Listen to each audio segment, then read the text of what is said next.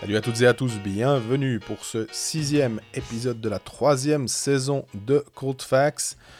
Je sais que ça vous embête, mais on va quand même de nouveau parler euh, du Covid, puisque euh, en raison de l'interdiction, euh, la limitation plus exactement à 1000 personnes dans le canton de Berne, eh ben, les clubs sont impactés. On aura d'ailleurs Stéphanie Meria qui nous donnera son point de vue sur cette situation. On parle après de sportifs avec justement Bienne qui a enchaîné deux défaites et on voit que tout n'est pas rose du côté de la cité célandaise. Ensuite, Lausanne. Lausanne qui a gagné ses deux derniers matchs à l'extérieur, à Zoug et à Ambry. Et puis, euh, on termine avec Genève, qui n'a plus joué depuis un petit moment, euh, puisque le match contre Fribourg a été euh, reporté, mais qui avait écrasé Langnau 8 à 1 et qui avait ensuite été perdre 2 à 1 après prolongation à Rapperswil.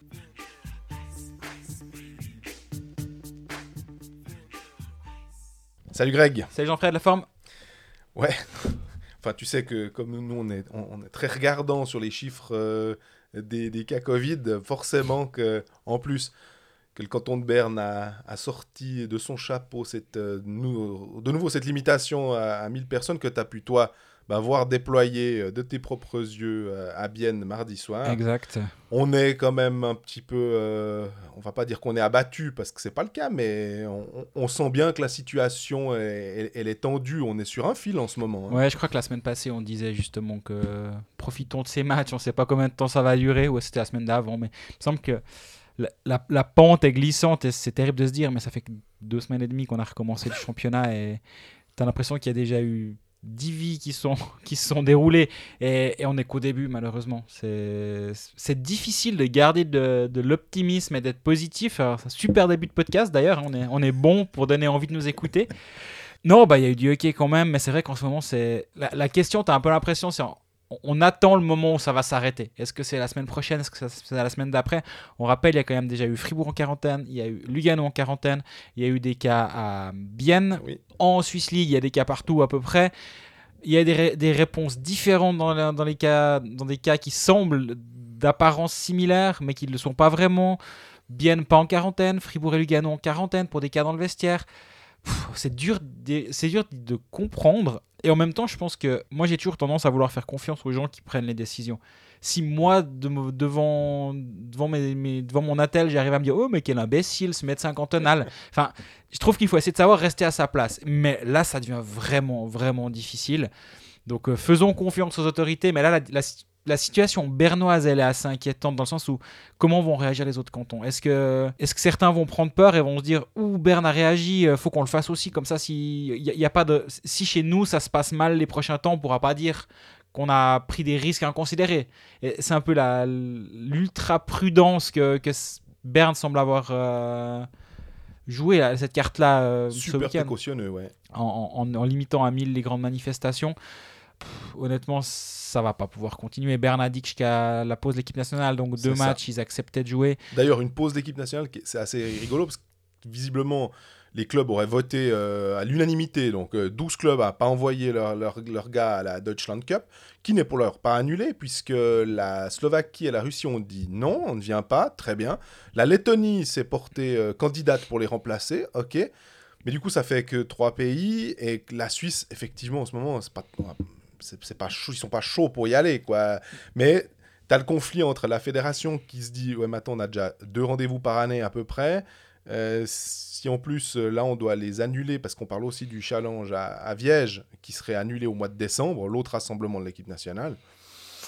Ouais, ça, ça devient un petit peu compliqué. Puis dans le même temps, cette semaine, elle pourrait peut-être être pratique pour euh, peut-être détendre un tout petit peu d'éventuels décalages de match. Si une équipe est en quarantaine jusqu'au vendredi, tu dis bah on le décale au mardi de cette semaine-là. Tout à fait. Cette flexibilité, elle va quand même être importante euh, à tous les niveaux et non, là, il faut pas aller à la Deutschland Cup. Je pense que la décision est prise et ils ont juste pas encore communiqué. Mais moi, je vois pas comment, comment on y sera. Regarde, il y a encore des matchs de Coupe de Suisse. On a quasi un tour de retard sur certains. Oui. Juste pas. Mardi, Zurich s'est qualifié pour les huitièmes de finale, mais ils pourront pas les jouer dimanche parce que Pikes Oberturgau contre Lugano, qui avait été repoussé, euh, doit être joué ce jour-là. C'est-à-dire qu'il y a encore un 16e de finale joué en même temps que sept autres huitièmes de finale. Exactement. Donc peut-être ce mou-là va nous rendre service aussi. Donc non, je pense que la décision va tomber tout soudain. D'ailleurs, on a une question de Matteo. Je pense que tu, as tu y as répondu euh, d'une certaine manière. C'est que penser de la transparence des clubs face au Covid Faut-il donner les noms comme Lugano ou plutôt la jouer comme Fribourg puis dire euh, bah on a tant de cas mais on va pas commencer à communiquer? J'aurais tendance à dire c'est un peu le secret médical euh, d'un certain cas. Lui, il est plutôt favorable à ce qu'on dise les noms. Après, c'est pas jeté en pâture le- le- la personne. hein. Je pense que Bertaggia a pas reçu des messages d'insultes. Non. Alors, bah, je sais pas, moi je suis plutôt d'avis que euh, les gens qui sont malades, ils, ils sont pas pestiférés. Et il n'y a pas de raison. Quand, quand, quand un joueur a une gastro, on va pas dire qu'il a une gastro, surtout que c'est curable. Au bout de 10 jours, tu plus le Mhm. Covid. Donc, euh, est-ce que, finalement ça apporte quelque chose de donner les noms? Je suis pas convaincu.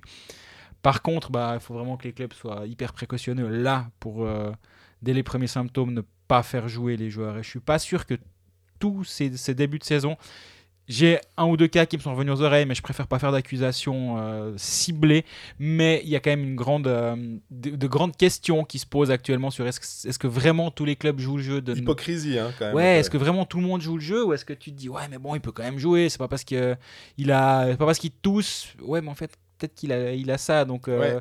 et je trouve que c'est un peu ouais une sorte d'hy- d'hypocrisie effectivement quand tu vois qu'on on met des séparations entre les joueurs en plexiglas comme à Zurich là. alors ça moi j'en suis toujours pas revenu, hein. compris. Ouais. toujours pas revenu de cette connerie.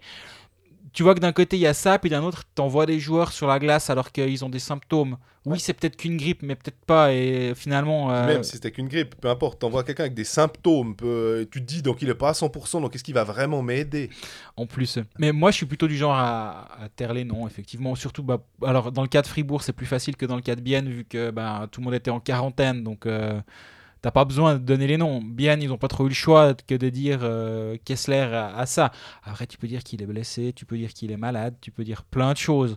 Mais ouais, moi, je suis plutôt du genre à.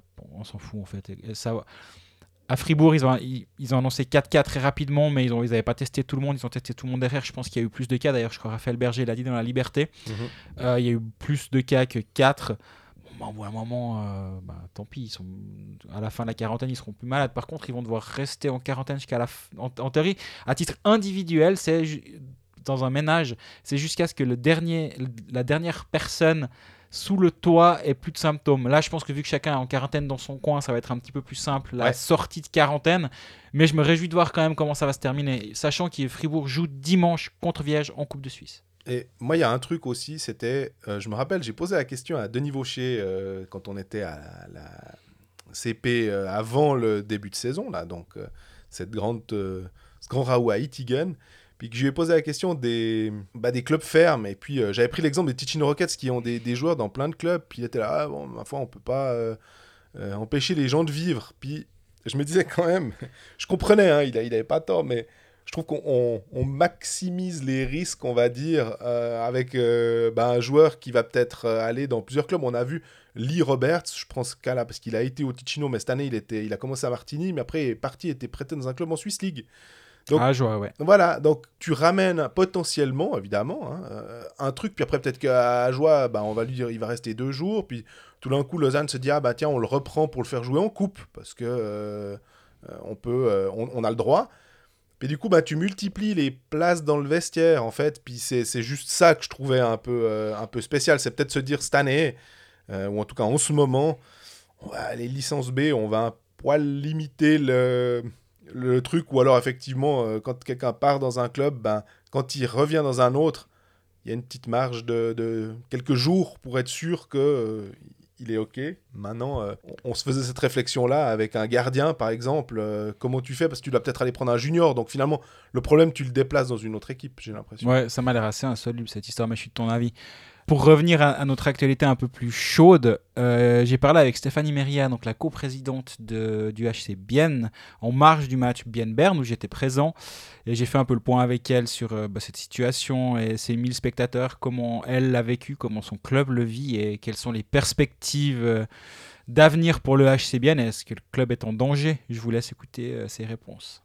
Racontez-moi comment vous avez vécu ces deux derniers jours euh, assez particuliers, on va dire. Alors, je vous avoue que dimanche, au moment de l'annonce, j'étais frustrée, j'étais en colère, j'étais euh, incapable de répondre de manière correcte à un journaliste. D'ailleurs, je ne l'ai pas fait parce que je crois que j'aurais été euh, insultante et très désagréable. L'incompré- L'incompréhension était grande. Lundi, après, ben, on a commencé à essayer de voir comment on allait s'organiser pour ce match d'aujourd'hui, euh, d'aujourd'hui mardi, et puis euh, et puis de voir comment euh, comment ça allait impacter sur notre sur notre club. C'est clair que pour le moment, on n'a pas tellement de, de, de certitude, on ne sait pas exactement ce qui va se passer, et surtout combien de temps ça va durer, et ça, c'est la clé. Quelques matchs comme ça à 1000, c'est chiant, je m'excuse, on n'a pas d'autre mot à dire, quoi. C'est désagréable, mais, mais, mais c'est supportable encore, euh, malgré euh, tout ce qu'on a. Mais c'est vrai qu'à long terme, c'est absolument pas viable. Et puis, euh, et puis, ce qui est, ce qui est surtout gênant, c'est que on n'a plus ce pied d'égalité au sein de la ligue. C'était quand même un sujet qui était euh, assez euh, préoccupant pour la ligue au début du championnat de dire on essaie de faire pour tout le monde pareil. Et là, on peut plus. Et donc, c'est vrai que c'est un petit peu compliqué. Depuis euh, ces annonces, quelles ont été les réactions autour du club, des spectateurs, de vos sponsors? Vous avez senti des, bah, de la frustration, j'imagine aussi, du soutien? Comment, comment ils ont réagi? Alors, c'est- partout du, de l'incompréhension, de la frustration, et puis, euh, et puis effectivement de de pas comprendre. On a dépensé de l'argent pour faire un concept de, de, de sécurité et sanitaire qui tient la route. À, notre connaissance, il n'y a pas de, cas qui sont partis d'un match de, de foot ou de hockey. Donc c'est vraiment une grosse incompréhension. Et puis après, de l'autre côté, de la part de, nos spectateurs, de nos fans, on a beaucoup de soutien, puis beaucoup de compréhension. Et puis ça, ça fait du bien, ça fait du baume au cœur. Maintenant, il faut pas tirer sur la, la sonnette trop longtemps non plus. On se rend bien compte qu'on leur demande déjà beaucoup de sacrifices, même aux deux tiers de la capacité assise.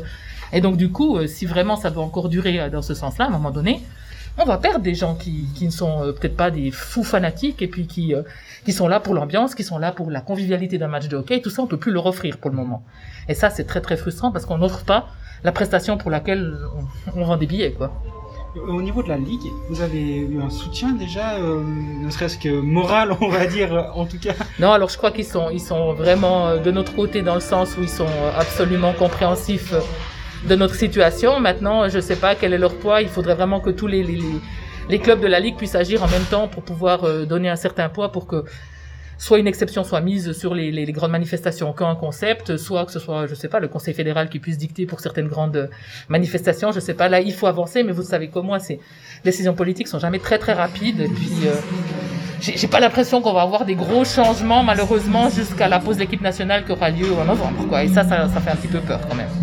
Et financièrement, vous arrivez à chiffrer ce que ça, ce que ça fait une- la décision là, concrètement, sur un match que Mais c'est- difficile de, de, de chiffrer parce qu'effectivement, euh, c'était déjà difficile de chiffrer avant parce qu'on a des grosses pertes en gastronomie, forcément. Les gens, euh, les gens sont, sont moins enclins à consommer, c'est plus compliqué, il faut retourner à sa place, c'est moins convivial, on peut pas inviter quelqu'un à sa table vite fait pour boire un verre ou croquer une morse, il faut, faut être euh, enregistré. Donc c'est clair que c'est moins convivial, on perd du, on perd de l'argent, puis là on en perd encore plus parce qu'il y a que 1000 personnes et puis à 1000 personnes on sait pas ce que ça va donner. Donc je vous dis, moi on a articulé des chiffres de entre 1,5 et 2 millions de déficit euh, à, à 3007 et des poussières. Si on doit rester à 1000, je ne sais pas, ça peut monter à 4, 5, 6, 7, je sais pas. Je sais pas. Est-ce qu'on peut parler de la, de la, la survie du HCBN est en, danger Clairement. Et des autres clubs bernois, finalement, actuellement Je crois que la survie des clubs, elle a, elle a déjà clairement été évoquée au moment du, euh, au moment de la règle des deux tiers. Et, euh, et effectivement, je crois que là, on en est encore beaucoup plus proche, c'est-à-dire qu'on peut vraiment clairement évoquer des problèmes de liquidité qui vont avoir lieu euh, à la fin de la saison, particulièrement si on doit commencer à rembourser des prestations de donateurs, de sponsors, parce qu'ils n'auront pas eu tout ce à quoi ils ont droit. Donc effectivement, là, c'est euh, inquiétant. C'est inquiétant, bah voilà, je crois que la, fin de l'interview de Stéphanie c'est- elle, elle est sur le même ton que nous actuellement. euh, c'est inquiétant pour tout le monde. Berne, c'est quand même un quart de la ligue.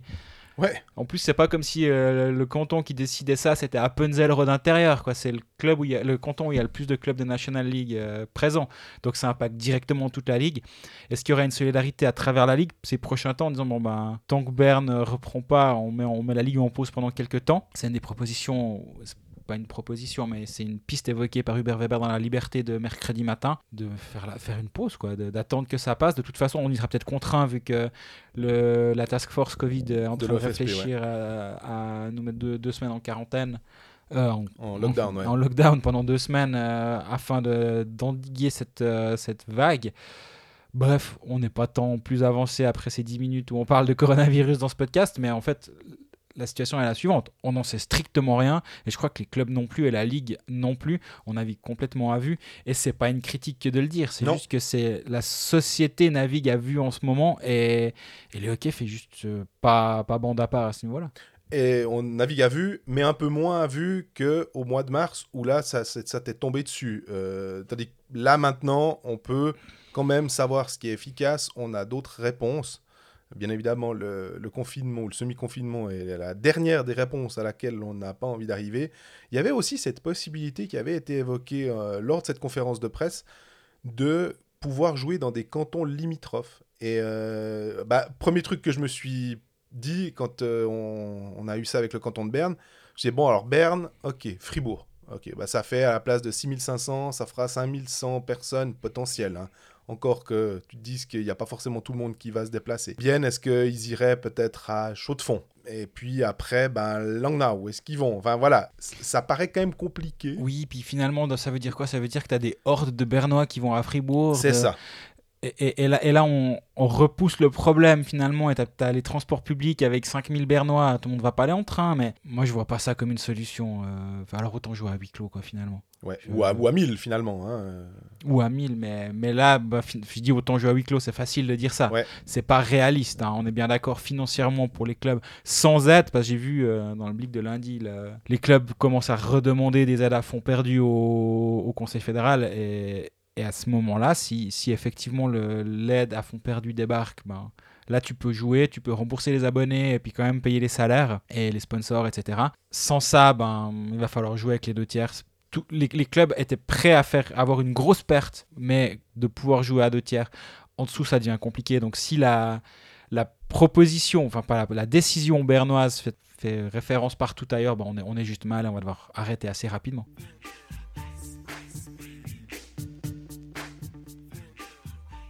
Pour commencer euh, l'aspect sportif de cet épisode euh, 6, on va parler de Bienne, puisque tu avais Stéphanie Mera, puisque tu y étais mardi soir. Euh, Bienne qui a perdu ses deux derniers matchs.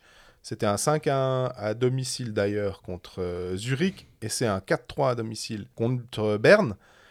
Ça va pas tellement à, à Bienne. hein, on a Non, bien, c'est l'impression. 5 matchs, 5 points. On se rappelle, il y a eu cette euh, victoire brillante lors du pre- leur premier match. C'était pas le premier match de la saison, leur premier match de la saison contre Lausanne, 6 à 0. Leur autre victoire, c'est une victoire qu'on va appeler à la chiasse à Longnau euh, en prolongation. Et sinon, c'est 3 défaites. Euh, toujours positif, plus 1 grâce au 6-0 mis à Lausanne. Mais si tu enlèves ce match-là, ça fait euh, 13 buts marqués, 18 encaissés. C'est pas la joie. Euh, contre Berne, c'était pas si mal. Surtout en deuxième partie de match, on va dire. Mhm.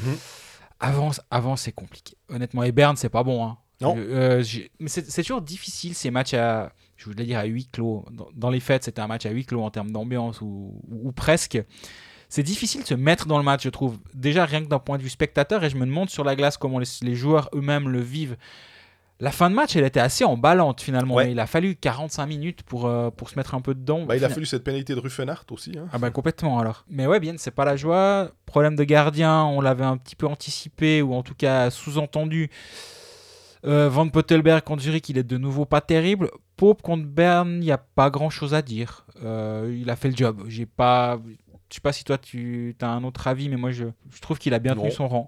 Complètement. D'ailleurs, on, on appelait de nos voeux Larsen Berger de faire aussi confiance un moment à Elien Pope, simplement pour euh, faire un tournus, puisque c'est deux gardiens qui sont euh, de bonne valeur. Exactement, parce que Van, Pottelberg depuis le début de saison, ouais, il a, il a en dessous de 90% d'arrêt, il est, il est pas décisif, c'est ça le truc, le pourcentage d'arrêt c'est une chose, mais il n'a pas gagné un seul match. Pour bien, tu me diras, en même temps, le seul qu'ils ont gagné euh, vraiment. Il n'avait pas besoin d'être. il n'avait pas besoin d'être bon parce que Lausanne était déclassé ce soir-là.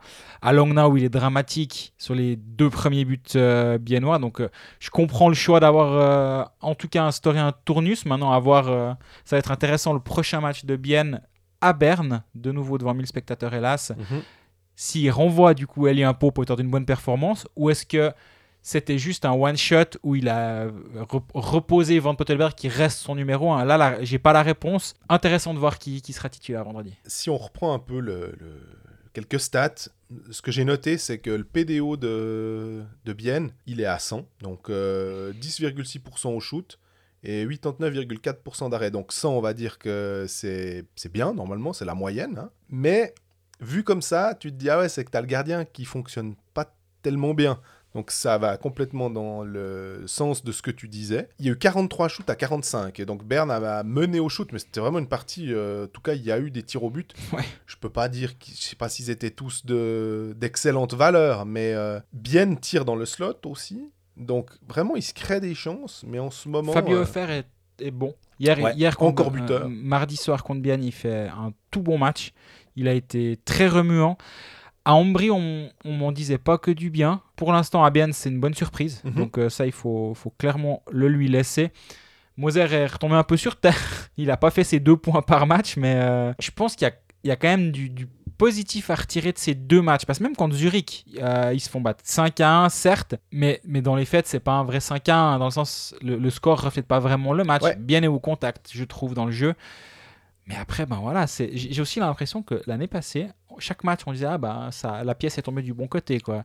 Et, et là, ça, ça peut euh, générer une dynamique plutôt positive et, et- et tu vas plus la dynamique est positive, plus la pièce va tomber du, bon côté, et c'est un Oui. cercle vertueux.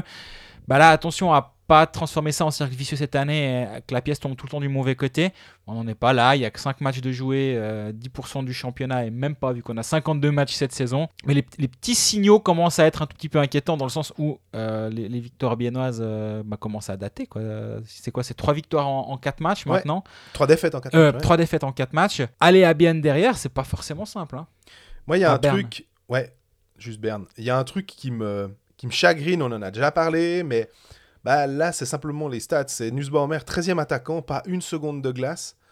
Bah, moi, je trouve que c'est vraiment dommage parce que euh, ce, joueur, euh, faut, faut, qu'il- c'est un jeune, donc il faut lui donner du temps de glace pour le développer. C'est pas en, en étant juste habillé puis en restant en bout de banc pendant deux heures euh, en passant du vestiaire au, banc de, au bord de la glace qui, qui va apprendre quelque chose.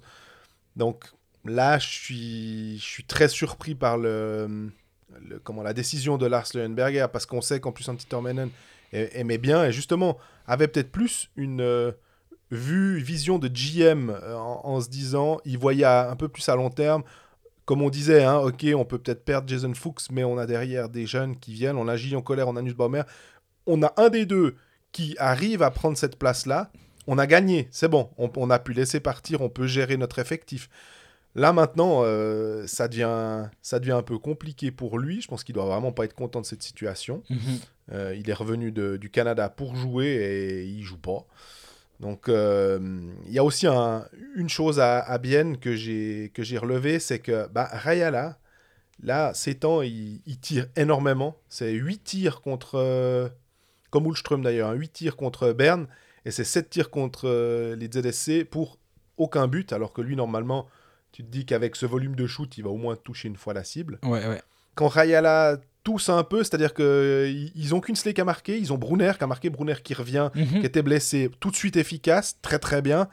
Mais peut-être que ce but de Rayala, ben, ça fait 4-4. C'est le, le, le, le- le goal qui fait que tu peux y croire ou peut-être gagner. Je sais pas ce que t'en penses. Il y a eu un moment, euh, une, une scène assez symptomatique. Il y a Rayala qui part en 2 contre 1.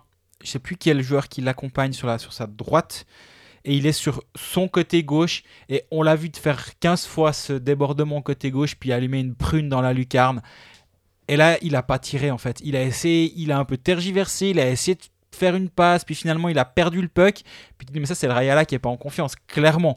Parce qu'habituellement, il ne réfléchit pas, c'est c'est pim quoi. Et donc euh, oui, il y a un problème là. Et il y a un truc qui m'a aussi marqué dans le match contre Berne, c'est l'efficacité aux engagements de Luca Conti qui fait deux- un, beau 2-10. Moi j'ai noté Ulström qui fait un, Exactement. Un Ulström- 16-7 et un 13-5. euh, Exactement. Et Ulström, quand il est remis au centre, lui, il est ultra efficace. Kunti s'est fait bouffer par Gaëtan Haas aux engagements. 10 10-2 Gaëtan Haas. hein. Exactement, 83% aux engagements contre euh, Bienne. C'est intéressant de le, de le remarquer et de voir que bah, peut-être qu'il a gagné un peu, euh, il a pris un peu de la bouteille aussi ces dernières années pour, euh, bah, pour être dominant dans ce, dans ce compartiment du jeu. Bah, quand tu es centre en NHL, euh, surtout quand tu es un centre de quatrième ou troisième ligne, on va, va dire du bottom six, hein, du, les six du bas, si je puis dire, bah, il faut que tu puisses amener ta pierre à l'édifice. Euh, forcément qu'il y a Dreisaitl, euh, Nugget Hopkins et Connor McDavid, bah, toi, tu dois être quand même efficace quelque part. Si tu es efficace aux engagements, on va se dire, bah, moi, je vais te prendre, je vais peut-être te faire jouer que 9 minutes, mais parce que je sais que quand tu vas venir jouer défensivement, tu vas me faire gagner ces engagements. Donc, en plus, c'est un droitier, Gaëtan Haas. Donc euh, là, tout bonus pour le coup. Il y a un truc aussi que j'ai noté, c'est Lindbaum plus 2, Mhm. Sartori moins 2. Sartori qui était en, je pense, en septième défenseur, ou en tout cas qui, qui, Oui. qui joue pas tout le temps, tout le temps. C'est un joueur qui est venu d'Olton, c'est pas un joueur qui a une immense expérience de la National League. Euh, ce transfert, quand il était fait, je me suis dit, ouais, euh, ok, c'est, euh, je veux pas être dépréciatif puis dire que c'est pour remplir un maillot, mais tu t'attends pas à ce que ce soit le, le- le- le joueur qui soit le plus impactant pour l'équipe. Voilà, j'ai noté qu'il était à moins 2, et puis en parlant de défenseur, moi, il y a un, je sais pas si on ose parler d'un souci, mais c'est Yannick Radgeb en ce moment. Euh, t'es pas très efficace non plus, quoi. Non, ni offensivement ni défensivement. Bon, Voilà. On se rappelle à Longna où il avait été cata. Et j'avais encore, à la suite du podcast, on en avait parlé, j'ai encore, je suis encore allé revoir tous ces chiffres ce soir-là. C'était, c'était vraiment une horreur. Là, en plus, il est sorti blessé là sur Ruffenhardt. Elle est bizarre cette scène au passage, Oui. parce que toute la scène, au début, il va se faire, il va se faire punaiser dans la bande par Ruffenhardt. Ça l'énerve. Il se relève, il va, il met un coup derrière les mollets de Ruffenhardt. Puis justement, quand j'ai vu, quand t'entends gros bruit dans un coin, tu dis ok, je vais voir ce qui se passe là. Tu dis ok, Radgeb, il est pas content, il lui met un coup derrière, derrière les mollets. Ruffenhardt patine dans sa direction et là, effectivement, il lève le bras. Mais moi, je me suis quand même posé sur le moment à vitesse réelle. Je dis non, mais c'est bon là, relève-toi, t'as rien, euh, simulation. euh, Honnêtement, j'avais cette impression-là. Mhm. Et je suis pas le seul. Après, bah, tu vois, qu'il revient plus au jeu. Donc, est-ce qu'il se fait mal en tombant? C'est clairement possible. Bah, je pense pas que c'est le, le- le bras de Ruffenhardt qui peut lui faire mal. Et à mon avis, en tombant, il se fait mal. Parce que derrière, ils ont 5 minutes de power play. Et c'est Moser qui était sur le premier. C'était Sami Kreis sur le deuxième. Et effectivement, bah, là, un Radgeb aurait sûrement pas fait de mal pour nous manager ce, power play. Et bah maintenant, pour euh, Bienne, tu l'as dit avant, c'est back-to-back. Donc, euh, va falloir aller jouer à la, à la Post Finance Arena. Alors, devant 1000 personnes, ça va être un petit peu plus simple. Mais il va falloir aller la gagner, en fait. Vu que tu vu que tu t'es fait battre à domicile, euh, t'es pas dos au mur, mais il faut montrer quand même que tu veux casser cette spirale qui pourrait commencer à être négative. Exactement. Puis Berne, qui... il y a un joueur que je commence à beaucoup, beaucoup apprécier. C'est Ted Britten, en fait, qui fait tout juste, j'ai l'impression. Comme un. Suédois. J'ai l'impression que quand on parle d'un- joueur, d'un attaquant suédois en général, il fait tout juste. Ouais, mais c'est l'impression qu'il donne tout le temps sur la glace et il est tout le temps bien placé. Et là, il aura le casque de top scorer dans le match contre euh, Bienne. Peut-être qu'on va un peu plus le voir, du coup, euh, le- il sera un peu plus en lumière grâce à ça. Mais il est, il est bien placé, il est efficace, il est consciencieux défensivement. Moi, j'aime bien cet engagement-là et je me réjouis de le revoir euh, ces prochains temps et de prêter un peu plus attention à son jeu parce que j'avais pas vu beaucoup Berne depuis le début de saison.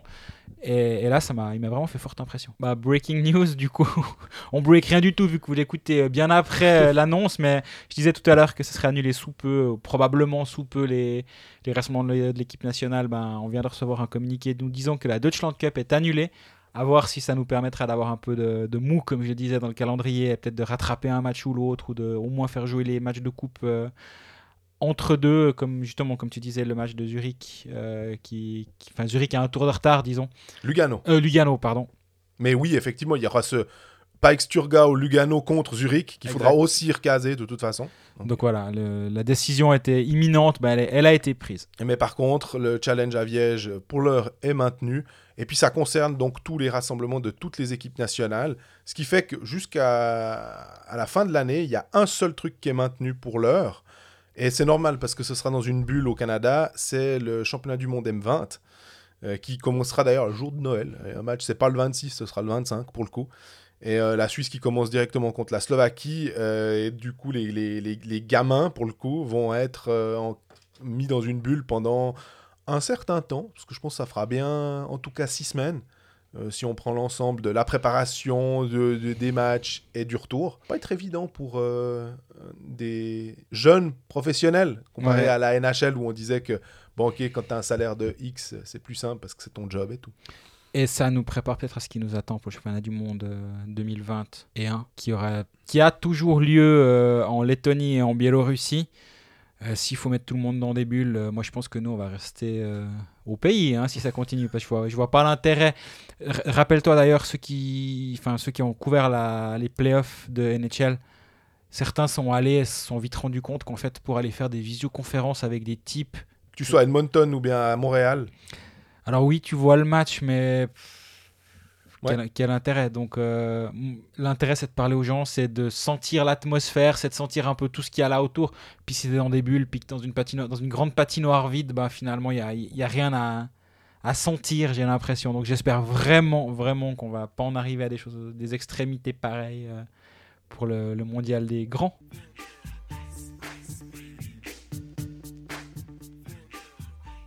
On passe à Lausanne, qui a deux victoires sur ses deux derniers matchs. Un succès d'ailleurs, tu y étais, c'était vendredi dernier, à Zug 3-0. Ouais. Et un succès plus récent, là aussi à l'extérieur de nouveau, un peu plus compliqué puisque ça s'est terminé en prolongation. 3-2 à Ambry. Et Lausanne, euh, finalement, euh, on va dire que d'un point de vue comptable, ça va pas trop mal. Puis d'un point de vue du jeu, il y a des choses à améliorer. Je pense qu'on peut en parler sans trop de problèmes. Ouais, alors on va pas parler de l'effet Pécaliste euh, cher à Rolonguet, mais il y a bientôt l'effet Colfax parce que Christophe Berchi, on en parle la semaine passée, bim, buteur en prolongation. Ouais, mais alors, Tyler Moy, on en parle la semaine passée, bim, doublé contre Langnau. Je sais pas, on parle de qui aujourd'hui? Non, tu dis l'effet pécaliste, mais alors Roland et compagnie pourront, et Johan pourront nous dire Ouais, mais on l'a eu pour le challenge. on l'a eu pour le challenge, donc du coup, ça fait un petit effet pécaliste quand même. Non, bien sûr.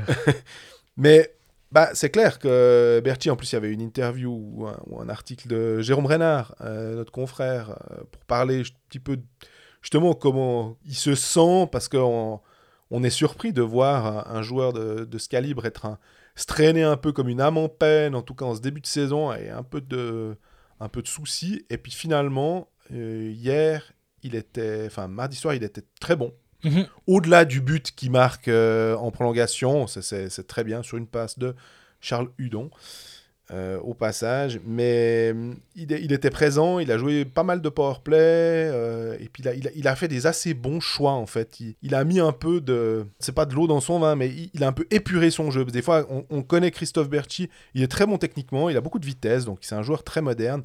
Mais des fois, il s'en un peu, il conserve un petit peu trop le puck, puis après, il prend une décision qui n'est pas forcément la meilleure. Mais s'il fait pas ça, ben, et puis qu'il a un petit peu de fine devant le but, ça reste un, un super joueur, quoi. Oui, ça reste un super joueur. Clairement, il a 5 tirs au but contre, euh, contre Ambry.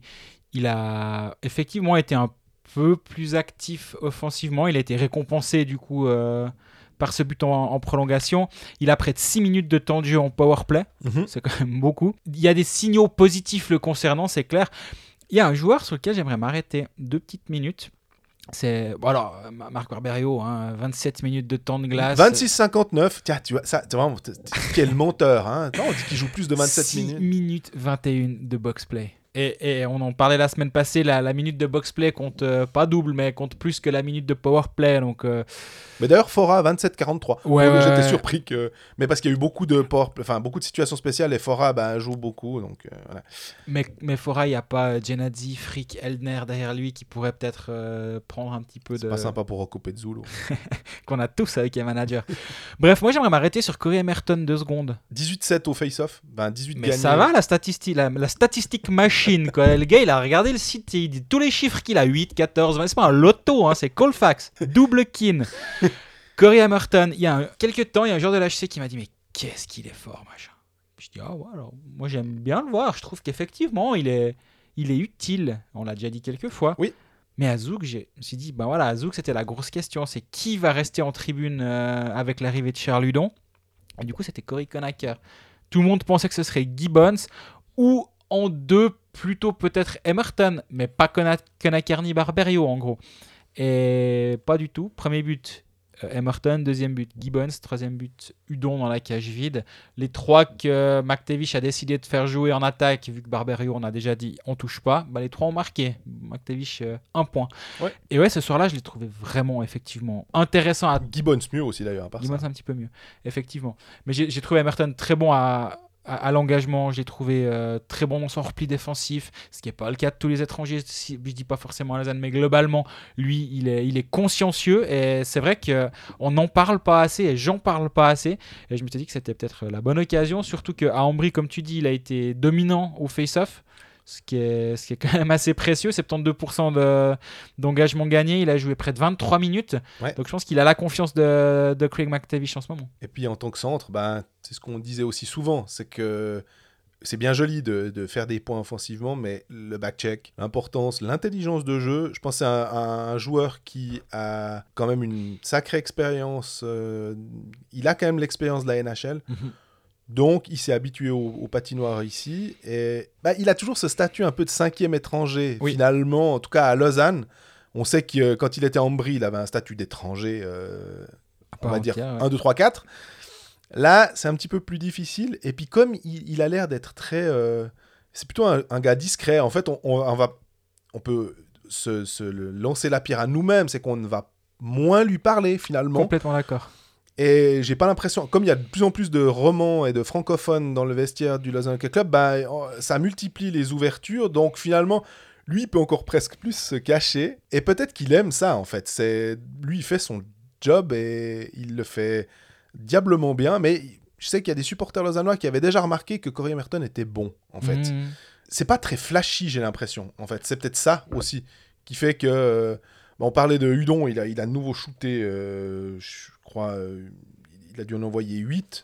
8 tirs, et puis à son premier match à Zug, il a aussi essayé beaucoup de shooter. Konaker en powerplay, il essaye tout le temps de tirer. Euh, Rayala, on, parlait des tirs aussi. Donc, ça, c'est des joueurs, on les voit. Évidemment, il marque un petit peu, tandis qu'Emerton, ça va être un but par-ci, une passe par-là. C'est deux tirs cadrés, Corey Merton contre euh.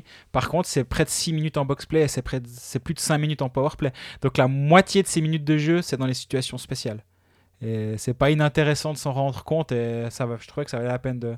L'occasion était assez belle vu que il a été plus que présent dans le match contre Ambry, même s'il a zéro but, zéro passe décisive, mais de, de s'attarder un peu sur ce joueur, c'est pas perdu. Et il a aussi su prendre cette position-là parce que bah, il a Malguin devant lui, on va dire, dans l'alignement. Et l'absence de Joris fait que Joris, qui a assez bons engagements aussi, bah, forcément que il va peut-être prendre deux engagements, enfin, le double d'engagement qu'il prendrait en temps normal. Il en prend peut-être pas 25, mais il en prendrait peut-être 12 ou 13, on va dire.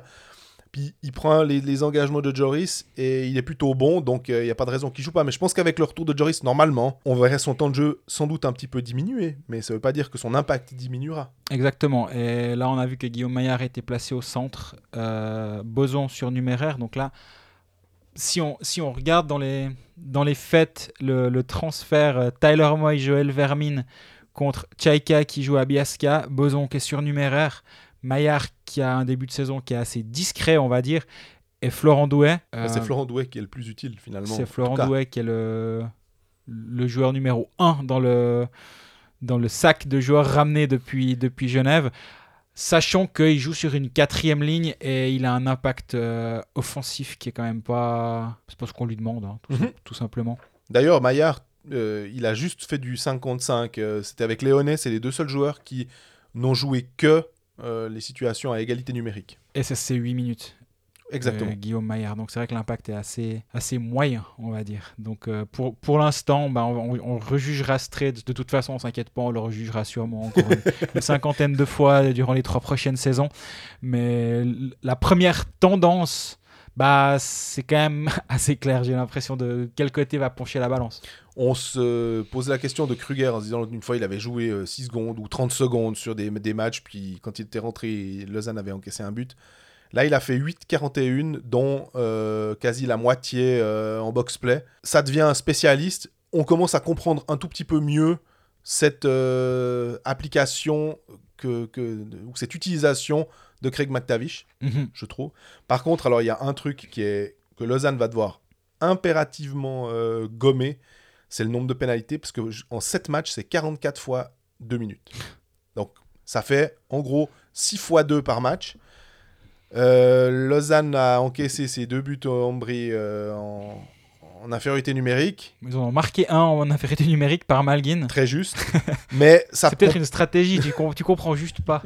ça compense quand même pas tout ça. C'est que sûr. L'énergie aussi que tu gaspilles à ce moment-là. ouais.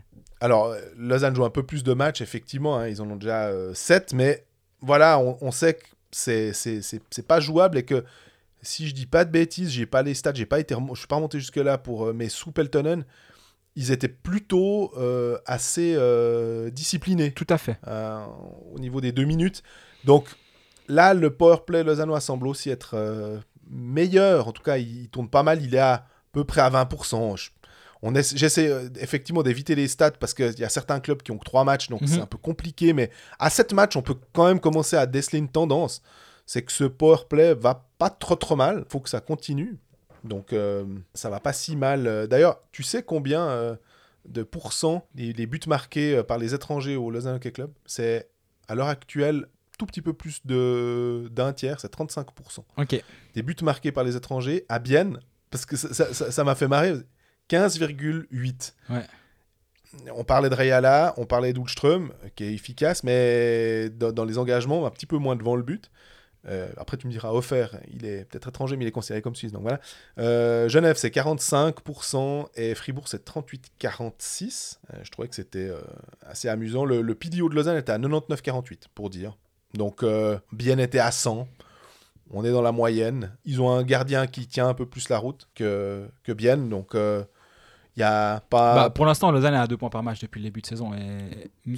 Et, malgré ça, ou sans vraiment convaincre, à Zouk, j'ai trouvé Lausanne ultra convaincant. Ils se sont fait tourner autour, mais ils étaient solides défensivement. Mhm. C'est- De toute façon, tu sais que ça va se passer comme ça. À Zurich pendant 40 minutes, on avait dit que c'était. À Zurich, c'était très bien. À Ambry, c'était. Et, et justement, et, et pour l'instant, il n'y a, il y a pas encore une, euh, une, comment dire, une, impression de, de, de du- durée, on va dire, de, de solidité sur la durée. Par contre, à c'était ultra solide. Et ce qu'on a vu ce soir-là, c'était asphyxiant à certains moments. hein, Il faut être clair. Quand tu as Hoffman qui, a- envoie 3 ou 4 à, à, à quelques centimètres de la lucarne en, un box-play, ben, c'est c'est terrible. Et je, pense, je comprends toujours pas comment Zouk n'a pas marqué ce soir-là. Et honnêtement, je pense que si on rejoue le match 100 fois, Lausanne le perdra 80 fois. Mais ils l'ont gagné. Ils ont, Mhm. ils ont trouvé un moyen d'aller d'aller marquer au bon moment. 19e, 22, 22e. Après, le but dans la cage vide, Ouais, ouais. c'est un- une anecdote. À part au Québec, où du coup, euh, c'est pas une anecdote. Hein. Ouh là là, quand Charles Hudon il marque dans la cage vide, c'est pas une, pas une anecdote. J'espère qu'on n'aura pas trop d'écoute de, ce, de, de ce podcast parce qu'on parle pas assez québécois et aucun des deux ne sait faire l'accent, hein, surtout Jean-Fred. Donc on est, non, c'est pas vrai. Je le, je le freine de faire l'accent depuis trois ans maintenant. Euh, donc ça va pas commencer aujourd'hui. Non. Mais il y a une question d'Émile Gallet.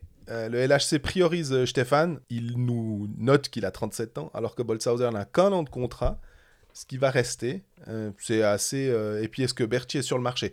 C'est une question assez intéressante euh, du gardien euh, numéro 2 qui est euh, en fin de contrat. Est-ce que le- les, les gardiens suisses euh, seront recherchés? Je, J'essaie de réfléchir qui est sur le marché. Il me semble qu'il y a un, un gardien luganais qui doit être euh, en fin de contrat. Euh, on sait que Pounenovs a re-signé à Langnau. Je Exact. crois que Nifler aussi est sur le marché, si je dis pas de bêtises, donc ça peut être assez intéressant. Parce qu'évidemment, euh, il est pas mal à Rapperswil. Oui. On a vu bah, contre Langnau, il fait un blanchissage après avoir ramassé un 9-2 à Davos. Honnêtement, bah, là aussi, Rapperswil, ok, tu te prends une tôle, mais derrière, tu fais 3 points, ça a la même valeur de t'en encaisser de perdre 9-2 que de gagner un 0. Absolument. 0 points, 3 points, pas de problème. Donc Nifler peut être une, euh, bonne source de, convoitise. Ah oui, je suis complètement d'accord. Mais quant à Tobias Stéphane qui est encore sous contrat pour l'année suivante, moi je comprends. Surtout que euh, Stéphane, les minutes, ça lui fait pas franchement peur. Donc euh, moi je comprends que la décision soit portée sur. On fait plutôt jouer Stéphane, même si c'était quoi le troisième match de Boltzhauser à, à déjà? Donc il, a, quand même son temps de jeu. Il y a Comte qui sera en fin de contrat? Ouais, mais lui, il, avait- il aimerait bien retourner à Ambre. Et après, tu me diras, euh, parce qu'il a sa famille, euh, visiblement ses enfants qui Dans sont... euh, pardon, à Langnau. C'est ça. Voilà. Donc, euh, euh, il y avait Pounenovs Chacho, Pounenovs Kons, ça peut Puis le... après, t'as ouais, t'as Schlegel et qui sont en fin de contrat.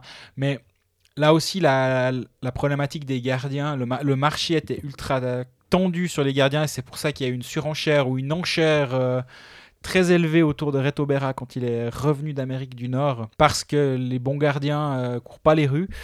Avec l'é- l'évolution possible, probable ou potentiel, je sais pas comment dire, de- du nombre d'étrangers euh, ces prochaines années, ça peut clairement détendre le, le marché des gardiens aussi. Et si tu as Tebe Stéphane pour, sous contrat pour les deux prochaines saisons, est-ce que tu te dis bah parfait? Parce que peut-être dans, dans la saison 3, ben, on aura droit à 8, 9 étrangers, 7 étrangers. Et là, ben, le marché des, des gardiens il va devenir beaucoup plus simple. Donc, pour moi, de faire jouer Bolsazer moins que ton gardien titulaire, c'est complètement normal. Par contre, à Ambry, juste avant le but en prolongation de Berchi, ben, il sort un gros gros arrêt Tout à fait. et il a fait son match. Exactement. D'ailleurs, euh, il y a aussi le Joey D'accord là, qui a signé un contrat avec euh, Ottawa, Ottawa, pour 3 ans. pour 3 ans.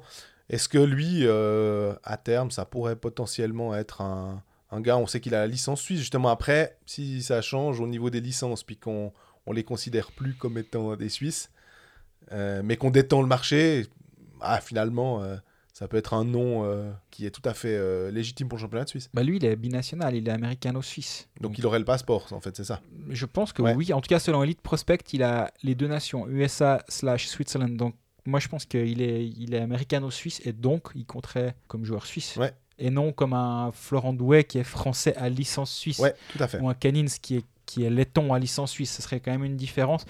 On a entendu le nom de Joey D'accord ces derniers temps en Suisse.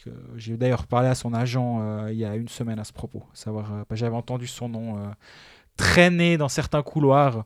Il m'a dit oui, oui, il se passe des trucs. Il n'avait pas encore re-signé à Ottawa. Ça Mhm. pourrait peut-être accélérer le fait qu'il soit prêté en Suisse pour deux Ouais. mois avant que la saison reprenne là-bas. Ça, c'est possible. Mais pour l'instant, il m'a dit euh, non, bon, on verra comment ça se passe. La situation a clairement changé vu que maintenant il a re-signé à Ottawa. Pour l'instant, je n'ai pas plus de, de bruit que ça. Et Christophe Berti sur le marché. la Alors, question. bah, je, je crois que Stéphane Rochette l'a dit dans une, dans un, Oui. Une émission à MySports. J'avais aussi entendu l'échange qui avait été proposé euh, par les Lausannois centré autour de Christophe Berchi. Ça peut aussi expliquer certaines, euh, comment dire, pas méformes, mais un certain spleen d'un côté si tu, sens qu'on on te veut peut-être un petit peu moins.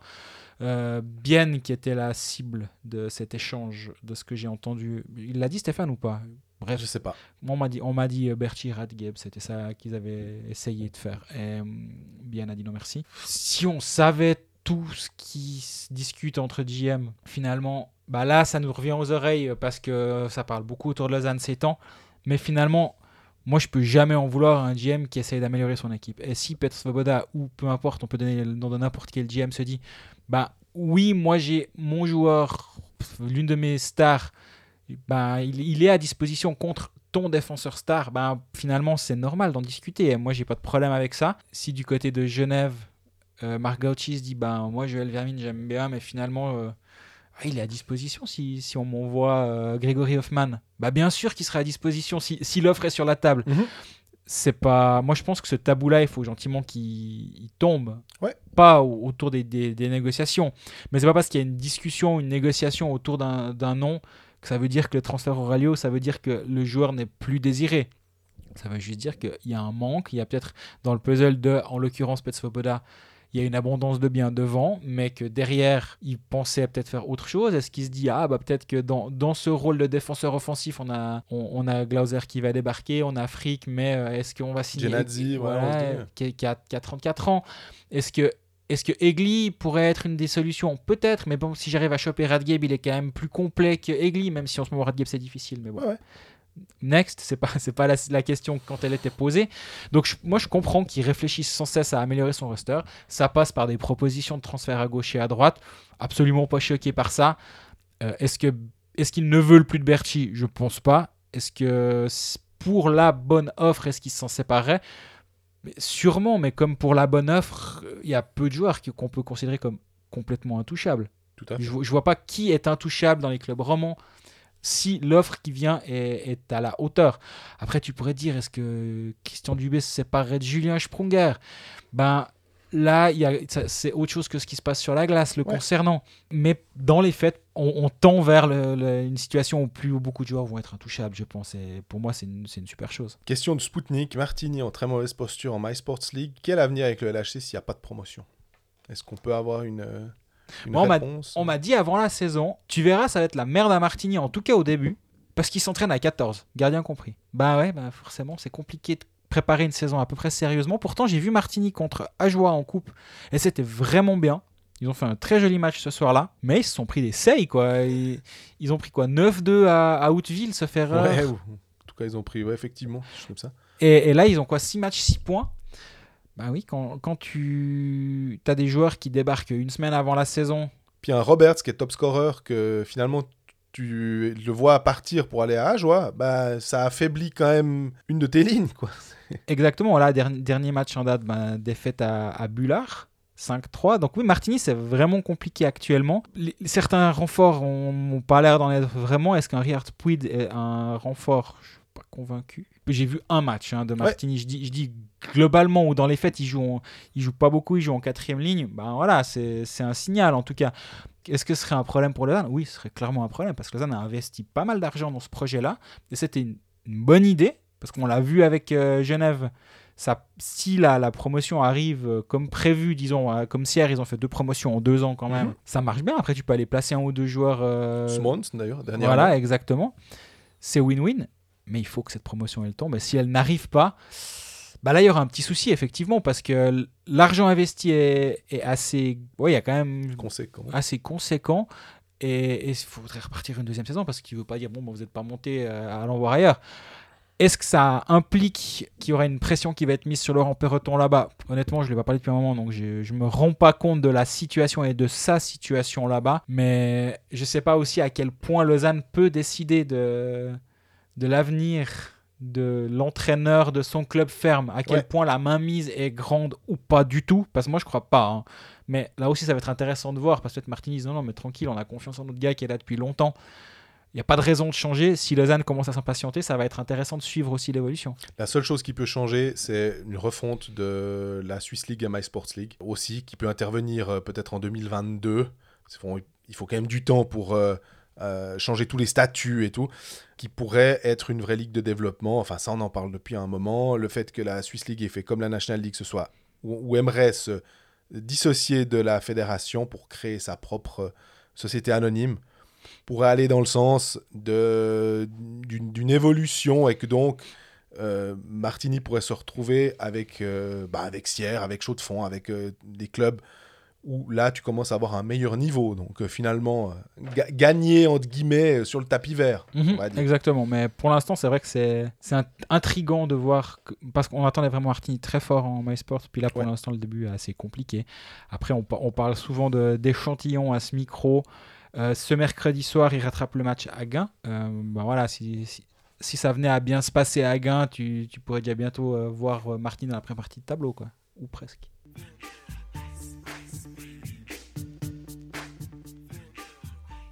Jouer sport, un jeu de la loterie romande. Voilà, nouveau jingle, il faudra vous habituer. On revient donc sur nos pronostics de la semaine passée. On avait dû un petit peu euh, changer notre fusil d'épaule, enfin surtout moi en l'occurrence, puisque un match euh, sur lequel j'avais pas été annulé, euh, été reporté plus exactement, en raison du, du Covid.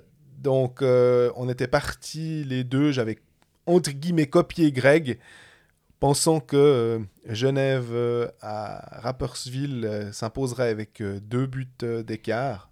Ça n'a pas été le cas. Ah non, loin pas, loin pas, ça s'est pas bien passé cette histoire. J'aurais peut-être dû retirer ma mise quand il y avait 1-0 pour euh, Genève Servette. Peut-être que là, euh, il, il y aurait eu un petit gain, je ne sais pas. Mais en tout cas, ça s'est bien passé. Toi, tu avais engagé, on va dire, 30 pucks hein, sur Voilà, les 1000 sur qu'on a. ouais. Et moi, sur mon pari, bah, j'avais pas changé ma, ma mise, j'avais gardé 10 pucks. C'est dire que le niveau de, de confiance n'était pas non plus. On a dit, hein, si notre niveau de confiance est au maximum, c'est 50. 5%. Voilà. Donc, c'était euh, c'était pas un niveau de confiance qui était total. Voilà, on s'est planté. On a bien commencé notre. Ah, on s'est planté. ça. Je pense que si, là aussi, si tu rejoues pas mal de fois le match, euh, la- l'issue est probablement souvent la même. euh, est, est- est différente. Après, Rapperswil à la maison, bah, c'est aussi un avertissement qui est intéressant pour l'avenir. On l'a déjà dit, d'ailleurs, au moment où on parlait de ce match-là, que Rapperswil à la maison, c'est pas trois points à se rajouter euh, systématiquement pour l'équipe qui s'y rend. On m'a aussi dit depuis, oui, mais Genève à Rapid, c'est toujours le cirque. Ben, pas de mauvais jeu de mots avec le cirque CNI là-bas, hein, c'était pas dans ce sens-là. Bah, la, preuve, quoi. Il y a toujours un Tcharavenka qui est là pour mettre des buts. euh, Enfin, il- y avait eu ce 8 à 1 la veille aussi. qui a peut-être un tout petit peu changé la donne. Euh, 8-1, cette victoire Contre Langnau, Voilà. Ouais, on en parlera tout soudain. Exactement, euh, quand on parle le- de Genève. Sur la, la partie. Et du coup, bah maintenant, on va, on va penser au prochain week-end de pronostic, enfin au prochain vendredi. Avec, euh, si tout se passe bien, 5 matchs. avec euh, le seul, euh, bah, c'était celui, au- je ne sais pas si toi tu devais y aller, mais moi je devais aller entre le match entre Fribourg et Genève. Oui, et finalement, je vais à Lausanne-en-Brie. Voilà. Ben, Lausanne-en-Brie, ça tombe bien. Très très bonne transition. Back-to-back, comme tu disais, Lausanne qui a été gratté ces deux points. Euh, je pense quand même que pour le coup, je vais partir sur, euh, sur Lausanne dans ce match-up-là. Au moment où on enregistre, donc les codes sont pas sortis sur Jouer Sport, donc on va aussi, de toute façon, vous verrez sur nos réseaux sociaux la cote qu'on choisit. Donc euh, si tu en as deux en vue et puis décider au dernier moment, c'est également possible. Mhm. Alors, il peut y avoir le, le Lausanne en victoire sèche ou bien le Lausanne avec euh, deux buts d'écart. C'est possible. Je mise aussi euh, dans ma tête sur euh, un potentiel retour d'un Joris, peut-être, et euh, aussi Konaker qui a l'air d'être de, de retour visiblement dans le, dans le contingent, donc il pourra peut-être faire tourner, mais là aussi, hein, comme tu disais avant pour euh, les étrangers lausannois, euh, les choix de McTavish ont été bons. Donc, euh, est-ce qu'il a vraiment envie de casser cette, euh, cette dynamique-là? Je ne sais pas. Mais ça, peut être, ça peut être intéressant. Donc, les autres paris, je te dis, un, un- entre la- le match entre Zug et Zurich, comme il y aura eu Zurich-Zug jeudi, il faudrait attendre de voir le résultat avant d'oser parier quelque chose là-dessus. Euh, mais sinon, peut-être qu'effectivement, un Rapperswil à, à Langnau, À la Euh, maison. à la maison, exactement. Bah, Rapperswil à la maison. Rapperswil qui a été gagné 1-0. Oui, Langnau va vouloir se rebeller, mais je pense que Rapperswil à la maison euh, est- est- s- aurait plutôt ma, la faveur de mon pronostic. Ouais, alors c'est ça. Moi, je vais partir soit sur Rapperswil à la maison contre Langnau, soit sur un match riche en buts, plus de 5 buts, donc dès 6 buts, le pari est gagnant, entre Lugano et Davos. Ça, c'est bien. Lugano euh, aura joué, n'aura pas joué pendant deux semaines ou presque. Euh, défensivement, ça peut être compliqué de suivre le rythme. Davos, c'est 3 matchs, 14 buts. Alors certes, il y en a 9 dans un seul match contre euh, Langnau, mais avec Joe Thornton en plus devant, il y a quand même un joueur qui peut vraiment marquer à tout moment. Corvi, Lindgren, Turunen, devant, c'est vraiment chouette. Derrière, Davos, c'est pas une garantie de sécurité. Hein. 3 matchs, 11 buts encaissés. Donc, euh, ouais, ça va. Je, probablement être Lugano Davos, plus de 5 buts et demi. Rendez-vous sur nos réseaux sociaux vendredi dans la matinée pour savoir ce qu'on a décidé. Jouer sport, un jeu de la loterie romande.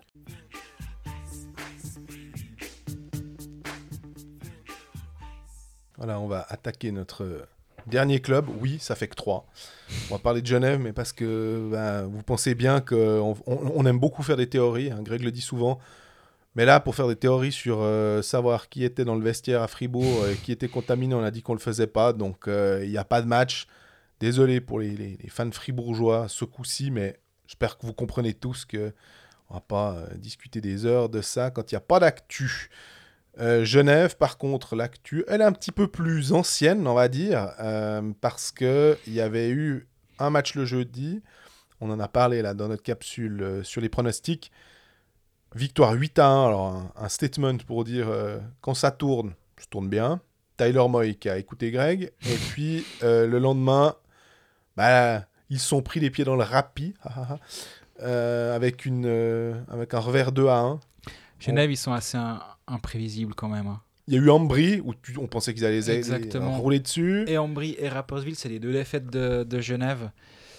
Et on se disait justement que c'était la grosse thématique après la, la save qu'ils ont mis à, à Langnau jeudi soir 8 à 1. C'était une démonstration, mais Oui. en face, c'était c'était des fantômes. En plus des fantômes avec un gardien euh, fantomatique, lui aussi. Donc euh, Gianluca Zaetta, heureusement que Pounev est de retour, ça va aider un petit peu Langnau quand même. C'était la grosse thématique, faut pas se faire avoir à Rapperswil. Il y a eu ce 1-0, tu dis bon ben voilà, la dynamique va, va être bonne. Puis ben évidemment non quoi. Évidemment, Yelovac qui marque, euh, on a vu hein, après la, la 35e par là, Rapperswil a repris le dessus. C'est créé beaucoup d'occasions en, fin de deuxième période. Quelques occasions avant le 1-1 de Yelovac, il y a eu des pénalités. Euh, Il y, il y a deux fois deux minutes contre Ria et Omar en fin de deuxième période. Ils tiennent ces deux minutes à 5 contre 3 pour prendre juste derrière le, le, le tir de Yelovac. Prolongation, bah, Tchervenka, ça on n'est pas surpris. Euh, bah voilà, c'est finalement un, un- un bon rappel, mais c'est le deuxième rappel en une semaine pour Genève. Donc Ouais. euh, c'est pas inquiétant du tout parce que Gen- Genève fait un bon, un bon match la veille contre Langnau. Ouais, c'est puis ce match contre Zurich aussi, hein, qui, qui était vraiment très solide. Exactement. Et qui était- Donc les, signaux sont bons. L'équipe de Genève va globalement bien, mais il y a quand même un peu cette, facilité qui a, chaque fois à, bout touchant en disant il faut, faut pas oublier de, de jouer, faut pas oublier de défendre, faut pas oublier. Et c'est souvent ça aussi qu'on a reproché par le passé à, une équipe comme, euh, comme Lausanne. C'est tu as, tellement une, une abondance de biens offensivement qu'il faut pas oublier que ça se joue des deux côtés de la patinoire, qu'il va falloir défendre, qu'il va falloir jouer en box-play. Ce que Genève a très bien fait à Rapperswil au passage. hein. Mais, mais voilà, Genève doit aussi s'habituer à ce nouveau costume, on va dire. Est-ce qu'elle n'est pas à l'image d'Omar, cette, euh, cette Hmm. équipe de Genève, finalement, d'une certaine manière? C'est-à-dire Ouais, ouais. que quand ça tourne, alors pff, tu, tu peux, tu peux oublier, de toute façon, tu vas ramasser. Puis que tout d'un coup, si ça tourne un peu moins bien, euh, euh, il, il faut enclencher. Je sais pas, je dis pas que c'est, ils n'ont pas travaillé, mais il faut aller chercher ailleurs quelque chose pour pouvoir passer l'épaule. Ouais, ça, ça se tient comme, euh, comme réflexion. Dans le sens où Omar, il est, il est incroyable comme joueur. Je pense que il me, semble qu'on en a déjà parlé une fois ou deux. Mais euh, ouais, il y, a- il y a vite ce, ce risque de, de vouloir faire le petit truc de plus. On l'a vu contre Langnau. Quand il C'était- fait ses, ses jongles, euh, voilà. C'était brillant ce qu'il a voulu faire. Il a, à un moment, il a, il a enrhumé deux fois le même joueur derrière le but. C'est, super à voir, c'est enthousiasmant. Moi, chaque fois qu'il rentre sur la glace, je, regarde que ce joueur. En plus, enfin, ce, soir-là, il y avait que des que du Omar partout. Il tente de lober les défenseurs. Enfin, mais vraiment, c'est, un peu Ronaldinho, mais sur, euh, sur des patins. Le... Donc oui, c'est chouette, mais tu as raison. hein. Il y, a- il y a des soirs, il faut être beaucoup plus pragmatique et beaucoup plus efficace. Et ces soirs-là, ben, tu peux avoir une équipe de Genève qui est frustrée. Contre Ambry, c'était exactement la même chose. Ouais, beaucoup de pénalités, et puis des pénalités stupides. Euh, et du coup, en face, t'as Ambry avait un bon powerplay. Tu peux tomber, on sait bien, ok, hein, tu tombes sur une équipe qui tout d'un coup, ça tourne bien. Euh, le, le puck va tourner du bon côté, ou tomber du bon côté pour toi. Et puis tu prends deux buts d'avance, et puis c'est plus compliqué à revenir, puis tu es un peu frustré, parce que tu te dis, mais on est quand même plus fort que ceux-là, mais ça suffit pas. Donc euh, tu dois sortir un, un 100, 120% pour revenir. Petite stat intéressante sur Linus Omark quand même, c'est donc c'est 5 matchs, 9 points, 2 buts, 7 passes décisives. Ok. Sur les 7 passes décisives, il y a 6 premiers assists. Ouais. Et ça, je trouve vraiment, vraiment impressionnant. Le deuxième dans cette statistique, c'est Noro, à égalité avec Andrighetto, avec 4 premiers assists. Mais les deux, ils ont deux matchs de plus que, que Linus Omark. Ouais. Et Moi, il y a une stat que j'ai bien aimée aussi. Euh, c'est faire aux engagements 7-0 et puis Vermine 7-3. Donc, euh, si tu as ces centres-là, moi, je m'attends plus en fait dans les engagements à avoir Tanner Richard, qui est normalement extrêmement efficace, qui, Mhm. qui, si je me rappelle bien, en saison est à un tout petit peu plus de 60%, ce qui est, qui est assez monstrueux. Là, si en plus tu as des autres joueurs qui peuvent faire le job, pas mal. Bah, c'est une équipe qui va, qui va être euh, terriblement euh, dangereuse et difficile à jouer quand elle aura le puck. Effectivement, on a, il y a des joueurs créatifs, ils sont capables de, de, jouer offensivement des shifts entiers. Un Omar, tu lui donnes le puck en, zone offensive, ben, tu sais qu'il va rarement ressortir. Ou, ou certains soirs où il va être frustré, justement, où il va plus ça va le frustrer, plus il va tenter le truc difficile, tu as l'impression. Et, mais c'est une équipe, qui, quand elle a le puck, elle, peut être ultra dominante. Donc euh, si, elle- si les engagements sont à plus de 50%, bah forcément ça va, vraiment les aider. Euh, je pense aussi à, ces histoires de, reprise de la NHL, euh, parce que je pense à Damien Ria, en me disant tiens, est-ce qu'il va rester? Il faudra pas négliger une chose, c'est que suivant comment, si c'est pour aller jouer en AHL, ou peut-être qu'il n'y aura pas de saison de AHL, la NHL, on sait qu'il y aura, il y aura d'une manière ou d'une autre, ils, ils vont la jouer, mais la AHL, il n'y aura peut-être pas. Il y a, il y a forcément quelques joueurs, pas sûr qu'ils retournent en, euh, de manière certaine finalement à NHL. hein. Genre un Riak, Kourachev, Geiser, Gross, ces types-là. Voilà, exactement. Voire même peut-être un Malin hein, qui, a, qui a signé son contrat de même valeur que Joe Thornton euh, à 700 000. Est-ce que franchement, euh, t'es sûr d'avoir une place dans le dans l'effectif? Après, c'est possible que les gars ils les gardent euh, au chaud pour avoir un certain roulement si jamais tout d'un coup t'as des cas qui se déclarent et puis que tu dois euh, passer euh, par des joueurs en quarantaine et donc les remplacer. Bien sûr. Je pense Mais- qu'un Malguin a plus de chances de d'être dans le cadre élargi, on va dire, de, Oui, parce de qu'il a- Toronto que, que Damien que Ria Damien dans le cadre élargi de Washington. Mais c'est une chose qui, au fur et à mesure, d'ailleurs, je, je pense que tu l'as vu, Sven Leuenberger, parce que tu, tu, tu louais à raison Mhm. le fait que il disait non, bah écoutez, nous, euh, Pius Souter, bah, on y joue au Getsek Alliance, et puis euh, parce qu'on veut pas, euh, on, on veut se garder ce cinquième étranger euh, potentiel, et on n'a pas envie d'avoir des gars qui euh, seront pas là en playoff, ce qui était tout à fait normal. Puis là, il a un peu changé son fusil d'épaule en se disant bon, et on parle quand même de Marco Rossi, il a appelé Bill Guérin le GM du Wild, et on, sera, on rappelle que Rossi a été drafté en 9 position, que c'est un ancien junior de, des Zurich Lions. Il a jamais joué pour euh, Zurich, il a joué à- au Getsek Alliance, ou alors s'il a joué avec Zurich, c'était vraiment un ou deux matchs en bout de banc, mais vraiment rien de, de transcendant. Et puis Pius Souter, visiblement, lui, il en a marre en, en Swiss League. Ça, il s'est un petit peu remis en forme, mais en espérant, alors pour le coup, que lui, il va faire le, le, le son en NHL, il a besoin d'un niveau de jeu qui est plus élevé que, que, que- même s'il baronne pas en Swiss League, je pense que ça doit être euh, quand même assez frustrant. Puis que du coup, euh, bah là, Leuenberger se dit, ouais, bon, bah, on, va, on va pouvoir potentiellement les, les accueillir de nouveau. Je crois que c'est jusqu'au mois de... Ils sont en quarantaine. De toute façon, les Getsek Alliance et Pius Souter, ça serait jusqu'au... Ils resteraient à, à Kusnart jusqu'à fin octobre. Oui. Puis après, bah, il y a la pause de l'équipe nationale, justement. Mais après, il doit prendre une décision. Et quelle va être cette décision? Je pense que lui, c'est logique qu'il veut jouer au, à Zurich, mais il pourrait peut-être se retrouver dans un autre club, finalement, hein, de National League, qui dit, bah, écoute, nous, nous on te prend volontiers pour, euh, pour 8 matchs, quoi. Il y a autre chose euh, concernant Genève qui, qui est intéressant à, dé- à- à noter. C'est le, le retour en grâce, si j'ose dire, de Denis Smirnov. Ouais. On en parlait la semaine passée, on trouvait euh, assez dommage de le voir euh, cantonné à un rôle de 13e attaquant avec 3-4 minutes de jeu par match. Alors, euh, loin de moi l'idée que Patrick Aymon écoute Colfax, je pense qu'il a plein d'autres choses à faire. Mais le lendemain, il était sur la glace euh, contre Langnau dans la ligne avec Winnick et Fer sur une aile, du coup. Une passe décisive ce soir-là, mais au-delà de ça, il a, joué en powerplay, il a joué un quart d'heure. Le lendemain à Rappersville, de nouveau, il joue un quart d'heure, il est présent sur le powerplay. Donc euh, ça, c'est un développement que je trouve assez chouette. Il prend la place, si on veut bien, de, Marco Miranda sur l'aile. La, blessure de Miranda a libéré une place pour Smirnov. Dans un premier temps, c'est Patrick qui, est allé à cette place-là. Et moi, je pense, n'était pas satisfait du rendement de cette ligne globalement euh, avec Patrick. Maintenant, avec Smirnov, ben, à voir si ça, aide. En tout cas, le but, alors c'est pas la ligne vu que c'est en powerplay, mais c'est Smirnov qui le marque, le but de, Genève à Rappersville. C'est bien, ça fait plaisir de voir que- qu'il joue à nouveau. Et puis nous, on, on aime bien le développement des jeunes joueurs, donc euh, ça peut que nous plaire. Tu sais combien de pourcentage des buts marqués euh, par Genève proviennent des attaquants? Je sais pas, une 80%. 80%. 90. Ouais. À Fribourg, c'est 100.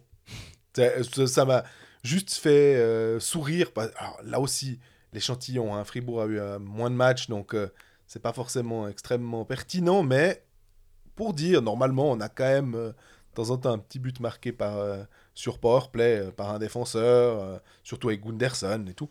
Donc voilà, 90% des buts marqués par, par les attaquants et 45% marqués par les étrangers. Ça, ça nous surprend moins, étant donné la qualité de la Légion étrangère genevoise. Oui. On en avait, on l'a juste mentionné, comme ça, c'était une petite pique.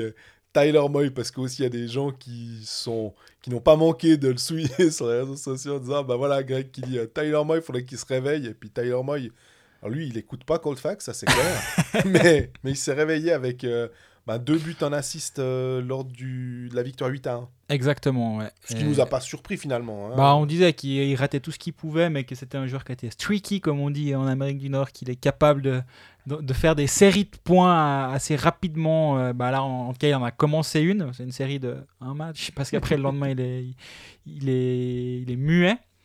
Au passage, Taylor dans la sœur est, à- est arrivé à Lugano, euh, Exactement. dans le HC Lugano féminin. Petite anecdote sympa dans, le hockey suisse.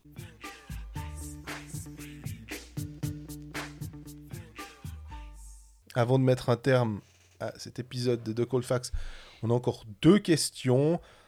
Il y en a une, j'ai oublié de la placé quand euh, on a parlé de Lausanne. C'est Marc Egui qui nous demande d'expliquer ce qui s'est passé avec la faute d'arbitrage à Ambry euh, avec Ciaccio. En fait, c'est que pour redonner le contexte, il y a un power play d'Ambry, euh, donc un 5 contre 4. Lausanne fait une nouvelle faute, pénalité différée. Ciaccio ben, sort et vient au banc d'Ambry et il touche le puck quand il, il va arriver au banc, mais il a déjà dépassé la ligne rouge et il touche le puck, ce qui est interdit visiblement, comme l'a expliqué euh, Stéphane Rochette euh, dans l'émission euh, Backcheck. On n'a pas le droit, de, de- de- quand on est gardien et qu'on sort, de toucher le puck finalement plus loin que... Enfin, dans le camp adverse, en gros. Voilà. Donc ça aurait dû être deux minutes contre euh, Ambry. Voilà, c'est une péripétie euh, dans le championnat. Et puis l'autre question qui est assez intéressante, qui va nous permettre de réfléchir un petit peu, c'est Brian Rouillot. Est-ce qu'il ne serait pas plus intéressant pour le développement des jeunes des clubs romans de les envoyer en France, donc en Ligue Magnus, donc première division, plutôt qu'en Swiss League? Ça leur ferait, selon lui, une expérience à l'étranger, première expérience, et ça accroîtrait le réseau. J'aime bien, je dis pas que c'est faisable, hein, mais j'aime bien l'idée. Je sais pas ce que tu en penses. Euh, en tout cas, si on demande à Benjamin Antonietti ce qu'il en pense de la Ligue Magnus, c'est, je pense qu'il a des, des bons mots à dire parce qu'on se rappelle, il est parti à Rouen une trentaine de matchs lors de la saison 17-18.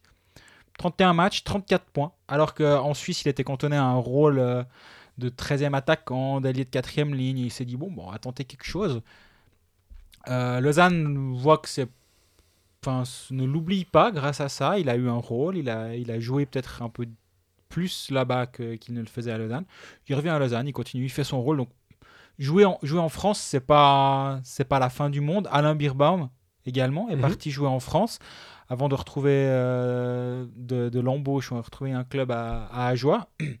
Donc oui, c'est clairement un, un chemin qui est pas conventionnel, mais pourquoi pas. Après, sur une question de logistique, est-ce que les, les joueurs sont prêts à, à le faire, à faire les sacrifices d'aller jouer en France? Financièrement aussi, parce qu'il y a quand même moins d'argent euh, en Ligue Magnus. Enfin, je présume moins d'argent en Ligue Magnus. Donc, euh, c'est d'autres euh, d'autres sacrifices à faire. Après, euh, je trouve intéressant aussi l'idée d'y réfléchir pour les jeunes jou- joueurs, effectivement, plutôt que de, de les parquer à Martigny est-ce que, ou à Biasca. Je disais, quand, quand Lausanne plaçait Lee Roberts à Biasca, vous avez dit, oui, il faisait 4 heures de voiture pour aller se prendre des tôles avec Biasca. Est-ce qu'il serait pas plus content de jouer à Grenoble et puis de d'avoir un rôle, de jouer en powerplay, puis de même de gagner de temps en temps un match C'est possible, hein, effectivement. J'y avais pas pensé. et je trouve intéressant, comme tu dis, la- la- l'idée en tout cas.